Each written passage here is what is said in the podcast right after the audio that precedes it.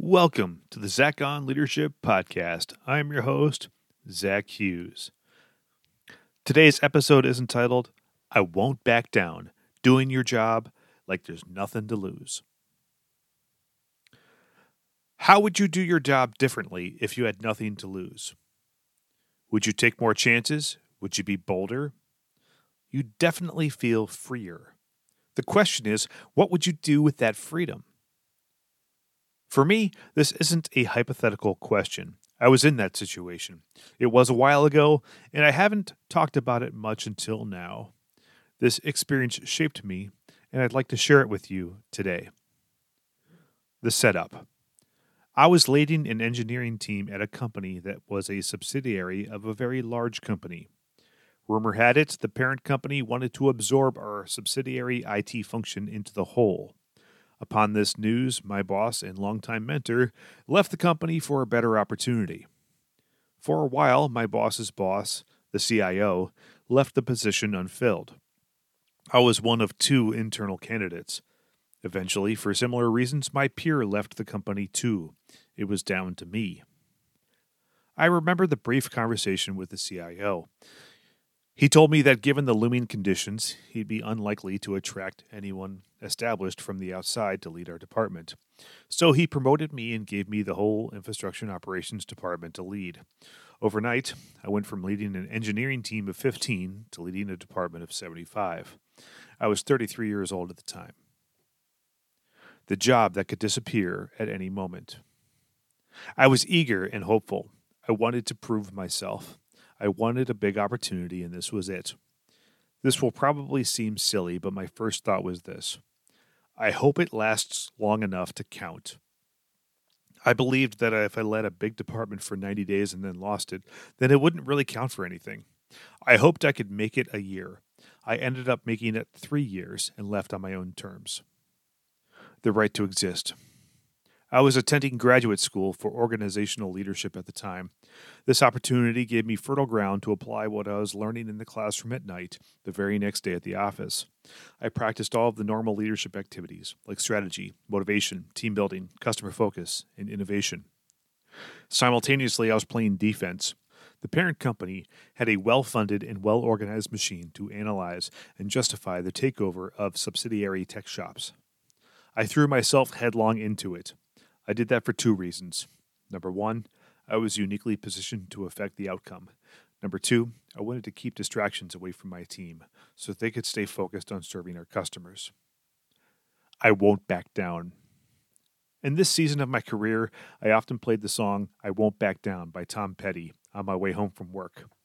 It was my theme song for this season. I embraced the process. Yes, I was in a weak position. Yes, the other team made the rules and kept score. However, I had nothing to lose, and that made me formidable. The reverse gap. To earn the right to exist, we needed to be good. Very good. We needed to be better, faster, cheaper, and more secure.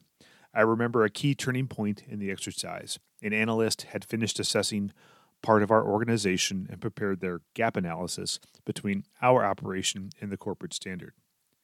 The analyst said, "It's a reverse gap. This group would be taking a step backward to adopt our standard. That's never happened before." That didn't end the project, but it sure lost steam after that. I never got the satisfaction of an official verdict. They just put the project on hold and put their energy into easier targets. Risking your job is doing your job. Between Tom Petty songs, I read an interesting book, Deep Change, Discovering the Leader Within, by Robert E. Quinn. To say this influenced my approach would be an understatement. I had this fierceness within me, but this book gave me the confidence to just go with it. I'll give you a few powerful quotes. Excellence is a form of deviance. If you perform beyond the norms, you disrupt all the existing control systems. Those systems will then alter and begin to work to routinize your efforts. That is, the systems will adjust and try to make you normal. The way to achieve and maintain excellence is to deviate from the norm. You become excellent because you are doing things that normal people do not want to do. You become excellent by choosing a path that is risky and painful, a path that is not appealing to others. Every couple of years, you need to bet your job, or else you're not doing your job. Most of us seek quantum leaps in our performance levels by following a strategy of incremental investment. This strategy simply does not work. The land of excellence is safely guarded from unworthy intruders. At the gates stand two fearsome sentries, risk and learning. The keys to the entrance are faith and courage. For those of you who know me, now you know where I get my spunk. Endgame. Three years of this internal combat took its toll. I began to burn out. I figured there are probably environments out there where I can do great work and not get beat up all day. That search eventually led me to C H S, where I've happily grown ever since. This environment is really quite different. I no longer have a position where there's nothing to lose. I'm quite happy to do what's necessary to remain gainfully employed. I'm also able to take risks in a psychologically safe environment. With all that said, this story changed me forever. Excellence as a form of deviance still defines me.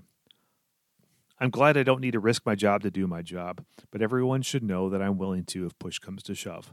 How about you? That's all for this week's episode of the Zach on Leadership Podcast. Thanks for listening.